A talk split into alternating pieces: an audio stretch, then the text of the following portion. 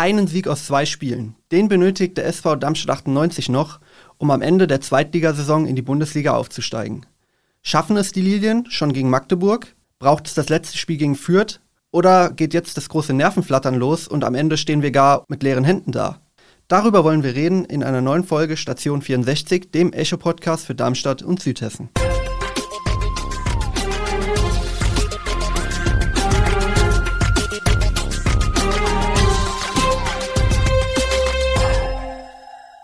Gut aus der Echo-Redaktion.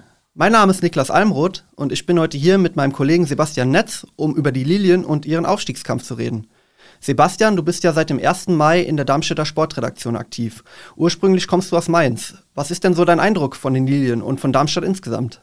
Ja, hi Niklas, erstmal schön, dass ich da sein darf bei dir beim Podcast. Auch mit jemandem dann sprechen zu können, der wirklich eingefleischter Lilien-Fan ist. Du verfolgst die Mannschaft seit Jahren. Das ist natürlich spannend für mich dann auch als Auswärtiger, sage ich mal, äh, mitzubekommen, was hier eigentlich in dieser Stadt jetzt los ist. Mein Eindruck ist so ein bisschen, man lässt sich nicht verrückt machen. Ne? Also in anderen Mannschaften, in anderen Städten bekommt man das gerade mit, was in Vereinen passiert, wenn Saisonziele vielleicht wackeln könnten. Aber gerade in Darmstadt habe ich das Gefühl, man hat keine Not, die Ruhe ist da und auch, was ich so in der Stadt mitbekomme, äh, ich sehe jetzt nicht, dass die Fans irgendwie nervös werden, dass das mit dem Aufstieg nicht klappen könnte. Ich glaube, dass die Stadt hinter der Mannschaft steht, dass die Fans äh, komplett hinter dieser Mannschaft stehen, äh, dass man den Aufstieg sehnlichst erwartet, aber äh, auf keinen Fall nervös wird, nur weil es jetzt eben die letzten zwei Spiele nicht geklappt hat. Ja, richtig. Die letzten zwei Spiele sind ja leider nicht so gut verlaufen. Theoretisch hätten wir sogar schon gegen St. Pauli, also am viertletzten Spieltag, aufsteigen können.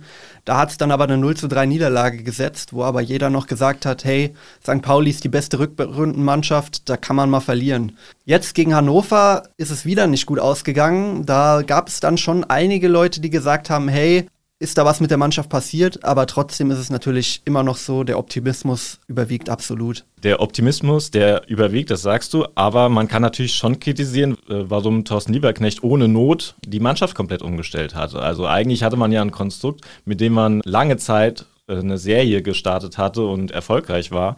Und auf einmal, kurz vor Ende der Saison, stellt man die Mannschaft komplett um. Man baut auf einmal auf vier Offensivspieler, hat keine Basis mehr hinten und dann verliert man eben sehr früh äh, dieses Spiel in Hannover. Ähm, wie haben das die Fans denn aufgenommen? Kommt da jetzt Kritik auf oder wartet man einfach ab, weil man sich einfach wirklich sicher ist, dass man den Aufstieg schafft? Ja, aus meinem Eindruck nach äh, sind die meisten Fans immer noch, die halten absolut zur Mannschaft.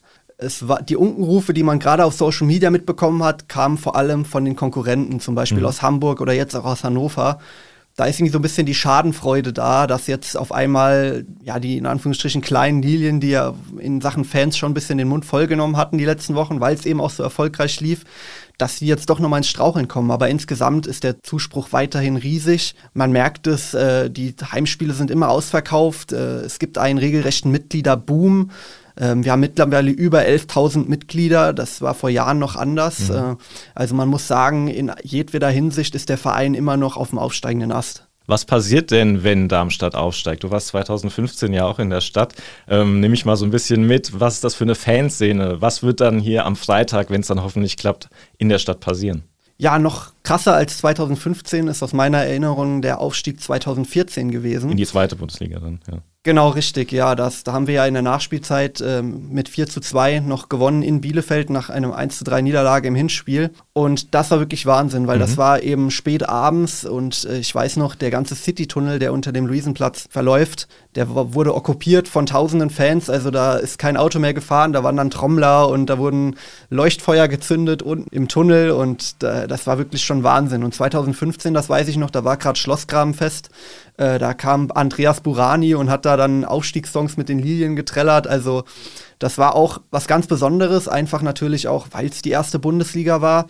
Aber für mich emotionaler war tatsächlich noch der Aufstieg 2014, einfach weil da war Public Viewing auf dem Karolinenplatz und das war für mich nochmal als jemand, der da gerade frisch Abitur gemacht hatte, das war einfach so ein Sommer, an den ich mich so super zurückerinnere und das, das war Wahnsinn. Also am schönsten wäre es natürlich, wenn man am Freitag direkt alles unter Dach und Fach bringen könnte. Mit einem Sieg gegen Magdeburg könnten die Fans hier in Darmstadt direkt zur Feier übergehen und den Aufstieg feiern mit der Mannschaft. Ähm, das ist das einfachste Szenario, wenn eben die Lilien am Freitag gegen Magdeburg gewinnen. Aber man könnte auch noch an diesem Wochenende auf andere Art und Weise aufsteigen. Wenn nämlich die Lilien am Freitag unentschieden gegen Magdeburg spielen, dann müsste Heidenheim gegen Sankhausen verlieren und dann könnte man ungefähr gegen 15 Uhr in Darmstadt schon die Sektkorken knallen lassen. Das andere Szenario wäre, dass äh, der Hamburger SV bei einem Lilienremis am Abend gegen Fürth gewinnen müsste, wenn er noch an Darmstadt vorbeiziehen will. Und wenn er das eben nicht schafft, dann wäre um 22.30 Uhr alles klar und die Lilien wären am Samstag aufgestiegen. Ja, auf was sich die Lilien auf jeden Fall am Freitag verlassen können, ist der Zuschauerzuspruch. Das Spiel wird wie immer ausverkauft sein, wie die letzten Wochen und Monate auch. Und äh, ich glaube, jeder Fan wird alles dafür tun, dass die Partie, dass das Stadion zum absoluten Hexenkessel wird. Ja, und für jeden, der im Stadion ist, äh, für den wird es was ganz Besonderes sein, sollte es denn mit dem Aufstieg klappen. Denn viele, das muss man natürlich auch sagen, sind erst in den letzten Jahren Lilien-Fans geworden. Du sagst es, das war jetzt nicht immer so, dass in Darmstadt eine komplette Fankultur äh, gestanden hat hinter der Mannschaft, dass das Böllenfalltor immer ausverkauft war. Einer, der mit dafür verantwortlich war, dass sich diese Fankultur in den letzten Jahren natürlich auch mit den Erfolgen von Darmstadt 98 mit aufgebaut hat, ist Markus Sotirianos. Er ist Abteilungsleiter der Fan- und Förderabteilung und wir freuen uns, dass er hier mit in der Runde ist, um über die Fanstruktur von Darmstadt 98 zu sprechen. Ja, Markus, der Verein, der boomt ja gerade im Hinblick auch auf die Entwicklung der letzten Jahre mit den Erfolgen von Darmstadt 98. Wie hast du denn als Abteilungsleiter von der Fan- und Förderabteilung diese Entwicklung mitbekommen? Die letzte Saison war ja schon überragend. Jetzt setzen wir einfach nochmal einen drauf. Man kann es ja alles gar nicht hoch genug einschätzen, was in den letzten Jahren hier auf so vielen Ebenen geleistet wird. Das Stadion ist quasi fertig ausgebaut. Sportlich haben wir 64 Punkte aus 32 Spielen. Der Verein verkündet positive Zahlen und hat jetzt knapp 12.000 Mitglieder und der Heimbereich ist regelmäßig ausverkauft. Ja, nichtsdestotrotz hatten wir in den letzten zwei Spielen einen kleinen Dämpfer drin. Was ist so dein Eindruck? Bricht die Mannschaft jetzt ein oder bist du weiterhin super optimistisch, dass wir jetzt das gegen Magdeburg oder gegen Fürth das Ding ziehen werden? Ach, die Mannschaft hat uns über die ganze Saison so viel Freude gemacht, Rückschläge und Verletzungen einfach weggesteckt. Ich finde, Thorsten Lieberknecht hat es ja gesagt, die Mannschaft lebt, die will sehr viel, aber es sind halt Menschen und nicht an jedem Tag kann immer alles gelingen. Deshalb, Sportler kennen Druck und es ist auf dem Feld immer auch ein Gegner, der genauso sein Bestes geben will. Wir haben gegen die stärkste Rückrundenmannschaft verloren und einen unglücklichen Tag in Hannover gehabt. Und in der zweiten Liga kann mit einer guten Leistung einfach jeder jeden schlagen. Wir feiern in diesem Jahr ja nicht nur 125 Jahre Darmstadt 98, sondern eben auch 10 Jahre FUFA-Abteilung. Wie wichtig war denn die Struktur zu professionalisieren und wie hat sich der Verein in den letzten Jahren verändert, aber vor allem, was ist gleich geblieben? Einerseits trennen den Verein von damals und heute ja Welten. Hinsichtlich Infrastruktur oder Professionalität ist das ja gar nicht miteinander zu vergleichen. Andererseits ist der Verein noch immer ein EV, also ein Mitgliederverein, ein Verein, in dem ehrenamtliches Engagement weiter eine große Rolle spielt. Wir haben in den zehn Jahren auf dem Rasen unglaubliche Momente erleben dürfen. Und als Fan- und Förderabteilung waren wir mit unserer eigenen Arbeit und verschiedenen Aktionen sicherlich auch ein kleiner Baustein im ganzen Vereinsgebilde. Ja, der Traum Bundesliga ist ja jetzt möglicherweise nicht mehr weit. Was würde denn die Bundesliga für dich, für den Verein, für die Stadt, für die ganze Region bedeuten? Naja, es wäre der sportliche Lohn für diesen etwas anderen Weg und böte dann die Möglichkeit, den nächsten Schritt in der Entwicklung zu machen. Unser Verein wird am nächsten Montag ja 125 Jahre alt. Davon durften wir bereits vier Spielzeiten der Bundesliga erleben und eine auch kurz nach dem Krieg in der Oberliga Süd. Das heißt, auf der deutschlandweit höchsten Ebene zu spielen, wäre für den Verein jede Woche wieder ein Festtag und wird große Sichtbarkeit für unsere Stadt bringen. Aber noch ist es nicht so weit und über die Details sprechen wir einfach, wenn es soweit ist. Ja, Markus kann die Festtage in der ersten Bundesliga nicht abwarten. Ich glaube, da geht es vielen Fans von Darmstadt 98 oder allen Fans so. Äh, dazu braucht es aber eben noch diesen Aufstieg und deshalb wollen wir nochmal aufs Sportliche schauen. Und da sind wir beim Echo immer hautnah dabei. Ich kann nochmal auf unsere Nachrichtenportale verweisen, echo-online.de und natürlich bei den Social-Media-Kanälen. Da könnt ihr dann auch am Freitag live beim Ticker mitverfolgen, wie es gerade um den möglichen Aufstieg steht, wie Darmstadt spielt. Einer, der immer hautnah mit dabei ist, ist mein Kollege Jan Felber. Ja, und Jan haben wir für die aktuelle Folge natürlich auch dazu geholt. Mit ihm habe ich über das Spiel in Hannover, über die kommenden beiden Aufgaben gegen Magdeburg und Fürth und generell über die sportliche Leistung der Lilienspieler dieses Jahr gesprochen. Ja, Jan, du warst ja in Hannover. Was war so dein Eindruck vom Spiel? Woran hat es gelegen, dass die Mannschaft vielleicht ihre Leistung nicht ganz abrufen konnte? Ja, war irgendwie ein bisschen eine schräge Situation. Also mich hat's äh, am Anfang unheimlich an die erste halbe Stunde damals bei in Düsseldorf erinnert, bei Fortuna, wo wir in der letzten Saison am 33. Spieltag 1-2 verloren haben und da auch die erste halbe Stunde einfach ja nix war. Und äh, es war in Hannover auch so. Also es war tatsächlich das erste Mal in der ganzen Saison, wo ich gedacht habe, irgendwas stimmt nicht mit der Mannschaft, irgendwas ist im, im Kopf vielleicht zu viel, wird vielleicht da tatsächlich mal zu viel nachgedacht. Hatte ich erst einmal, das war in Bielefeld, das war einfach ein schlechtes Spiel. Und äh, diesmal war es auch schlecht, weil einfach gar nichts funktioniert hat. Und hinzu kam auch noch ein bisschen ja, taktische Probleme, sage ich mal. Also die, das ist, ich fand es vor dem Spiel gut, so offensiv reinzugehen. Nach zehn Minuten habe ich gedacht, vielleicht war es doch nicht so eine gute Idee. Einfach mit Honsak, Manu, Tietz und Stojilkovic da vorne, eigentlich vier Stürmer auf dem Platz. Und dadurch ist halt die Abwehr äh, und auch das zentrale Mittelfeld einfach völlig überlastet geworden. Und das hat halt überhaupt nicht funktioniert und äh, Hannover hat das auch wirklich gut ausgenutzt. Und dann kam halt wirklich dazu, dass man mental vielleicht so ein bisschen zu viel drüber nachgedacht hat, was man hier tatsächlich für eine Chance hat. Die ganze Woche hört man sich ja auch an, ihr braucht nur noch einen Sieg und dann wird gefeiert und dann sind tausende Lilienfans da. Das hat der Mannschaft vielleicht die Beine tatsächlich ein bisschen schwer gemacht. Ist ein bisschen besser geworden nach der Taktikumstellung, aber da stand es halt schon 0-2 und das 1-2 war dann halt auch, hat nicht mehr gereicht, um da noch ranzukommen. Ja, es ist einiges zusammengekommen und ähm, ja, sehr schade, weil war wieder mal alles angerichtet für die große Party. Aber wie gesagt, der Kopf spielt eine Rolle mittlerweile, glaube ich, so ein bisschen und hoffen wir, dass es am Freitag anders wird. Ja, du hast angesprochen, ich glaube auch das Mittelfeld war der Knackpunkt, weil Holland, der ja jetzt keine er ist ein super Spieler, aber ist jetzt keine imposante Statur und er musste sich dann gegen drei 1,90 Schränke immer wieder zur Wehr setzen. Das war halt schwierig, ja. Ja, ja das, das, das war schon, er kommt ja auch aus dieser Erkrankung raus, der hatte ja diese Kehlkopfentzündung, die ich glaube jetzt nicht, dass es daran lag, dass er vielleicht nicht im Vollbesitz seiner Kräfte war, das war er schon, aber ist halt nicht der allergrößte, ja, und wie du sagst, so, wenn du dann halt drei Leute mit 1,90, 95 gegen dich hast, gerade auf dieser Position, auf der Sechser-Position und er war ja auch ziemlich alleine dort, also war ja eines der Mittel dann, dann mit Fabi Schnellhardt den zweiten Sechser reinzubauen, ähm, das hat ja dann auch gewirkt. Also da wurde es ein bisschen dichter und hat Hannover auch Probleme bekommen. Aber ich glaube, äh, also ich würde es jetzt nicht an Fabi Holland festmachen, aber es war tatsächlich einfach, das war zu wenig da hinten Absicherung. Das war so ein bisschen das Problem. Und äh, Hannover hat das auch wirklich gut genutzt, die haben das gut erkannt. Ja.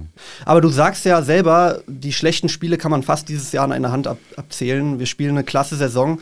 Was waren denn so die Stärken? Also mein Eindruck ist immer, dass wir einfach so schwer zu besiegen sind. Irgendwie, auch wenn viele verletzt waren, dass wir immer diesen Willen hatten, irgendwie ein Spiel nicht aus der Hand zu geben. Was ist so dein Eindruck? Was war so das große Plus der Lilien dieses Jahr? Ja, ist interessant, sehe ich genauso. Also wir hatten eine Phase, wo wir eigentlich, da konnte passieren, was wollte und am Ende hast du in der 80. Freistoß gemacht und Patrick Pfeiffer hat ihn reingeköpft.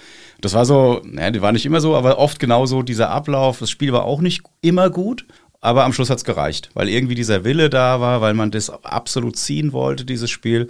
Das hat eine Zeit lang sehr, sehr gut funktioniert. So richtig herausragende Spiele, wo wir den Gegner in Grund und Boden gespielt haben, erinnere ich mich jetzt ehrlich gesagt auch nicht so richtig dran. Aber es war halt einfach unheimlich eklig, gegen Darmstadt zu spielen, weil die einfach ähm, immer diesen, diesen Willen hatten, auch die Qualität hatten, hinten eigentlich so dicht standen, dass der Gegner irgendwann gesagt hat, äh, das bringt eh nichts hier anzulaufen, weil wir kommen da eh nicht durch. Und ähm, bisschen die Lust genommen hat. Und ähm, schlechte Spiele, ja, ich habe es vorhin gesagt, also Bielefeld fand ich war tatsächlich schlecht. Die anderen Niederlagen sind alle irgendwie erklärlich. Ich fand auch letzte Woche St. Pauli das Spiel vor Hannover jetzt, das war halt einfach ein bärenstarker, sehr effizienter Gegner. Das würde ich den 98ern gar nicht vorwerfen. Ähm, jetzt in Hannover war es ein bisschen anders. Da wie gesagt, da war der Kopf so ein bisschen dabei und bis der sich wieder gelöst hat, war es dann halt schon zu spät. Schlechte Spiele tatsächlich, ich muss jetzt sehr lang zurückdenken ans allererste in Regensburg, da erinnere ich mich gar nicht mehr so richtig dran, war sicherlich auch nicht gut. Und was du auch sagst, ich glaube, der Knackpunkt in der Hinrunde waren diese zwei Spiele gegen Bielefeld und Kaiserslautern, wo wir ja sicher geglaubte Siege noch aus der Hand gegeben haben. Ich glaube, danach hat sich die Mannschaft so gestrafft. Wir haben ja sehr, sehr viele Siege nur mit einem Tor Unterschied ich glaube, das war wirklich der Knackpunkt, dass man gesehen hat, man muss bis zum Ende irgendwie ja 100 Prozent geben. Und das war so der, weil davor, wie gesagt, diese beiden Spiele, da sahen wir ja eigentlich auch schon wieder sichere Sieger aus. Ich sag nur Bielefeld Überzahl und dann noch das 1-1 und gegen Kaiserslautern 2-0 geführt. Und auf einmal stand es 2 3. Ich glaube, das waren wirklich Knackpunkte, wo, wonach die Mannschaft gemerkt hat, okay, wir, wenn wir bis zum Ende durchhalten, dann können wir die Dinge auch gewinnen. War so, waren zwei, wie du sagst, zwei völlig unterschiedliche Spiele eigentlich. Bielefeld war ja da, da wollten wir irgendwie zu viel am Ende. Ich weiß, es war ja ein Konter. Also wenn du in der 93. Minute einen Konter fängst beim Stand von 1-0, das ist nicht taktisch nicht sonderlich schlau wahrscheinlich, um es vorsichtig zu formulieren. Lautern war so vogelwild, aber du hast in diesen zwei Spielen halt gemerkt, und Lautern haben wir dann in der, glaube ich, auch 93. Minute, so 3-3 noch gemacht, nach 2-3, hast schon gemerkt, du kannst hier wirklich was, was reißen, ja, und du kannst wirklich was erreichen, wenn du halt komplett bei dir bist, wenn du komplett äh, auch Sachen ausblendest, die von draußen kommen. Einfach wirklich, und das, das ist halt immer so ein Spruch von Thorsten Lieberknecht vom Trainer, äh, dieses von Spiel zu Spiel, das langweilt uns auch manchmal ein bisschen, gestehe ich offen. Aber ich habe es auch noch nie so glaubwürdig erlebt wie aktuell, weil ähm, wir hören sowas, das ist ganz oft eine Phrase, ist es ja auch, aber es ist wirklich, ich habe den Eindruck, man guckt da wirklich nur noch dahin und ähm, gar nicht so, was ist das übernächste Spiel, sondern dieser Respekt auch vor dem Gegner, den er immer betont, der ist wirklich da, den hat nicht jeder Trainer in der zweiten Liga. Und das ist natürlich auch eine unheimliche Arbeit, wirklich sich auf jedes Spiel so akribisch vorzubereiten, weil wie du sagst, du, du gehst ja in kein Spiel rein und sagst, ja gut, da können wir jetzt auch mal 80 Prozent geben und gewinnen. Das, das geht in der zweiten Liga nicht, für andere Vereine auch nicht. Und das sind so Spiele, wo man dann auch gemerkt hat, ich erinnere mich auch an Magdeburg, was auch kein gutes Spiel war, wo wir aber auch 1-0 gewonnen haben ähm, durch ein spätes Tor. Das, das ist auch viel auf unsere Seite gefallen immer. Das ist jetzt gerade aktuell ein bisschen nicht der Fall in den letzten zwei Spielen. Wir reden von zwei Spielen, ja, die wir jetzt mal verloren haben. Und ähm, davor ist nicht viel verloren gegangen, auf jeden Fall. Du hast ja aber auch angesprochen, dass aktuell so ein bisschen der Zweifel ankommt wegen den ganzen defensiven Wortformulierungen, weil das Wort Aufstieg immer noch nicht in den Mund genommen wird. Jetzt war diese ganze Matchball, ja, Problematik ist das falsche Wort, aber diese ganze, ganze Matchball-Thematik. Ähm, hast du das Gefühl, äh, das spielt irgendwie eine Rolle oder ist es einfach nur jetzt Gerede, das von außen reinkommt und da sollte man sich gar nicht mit beschäftigen? Also ich weiß tatsächlich, dass es keine Rolle spielt. Also ich ja, dieses Wort mit Matchball haben wir ja auch eine denkwürdige PK erlebt.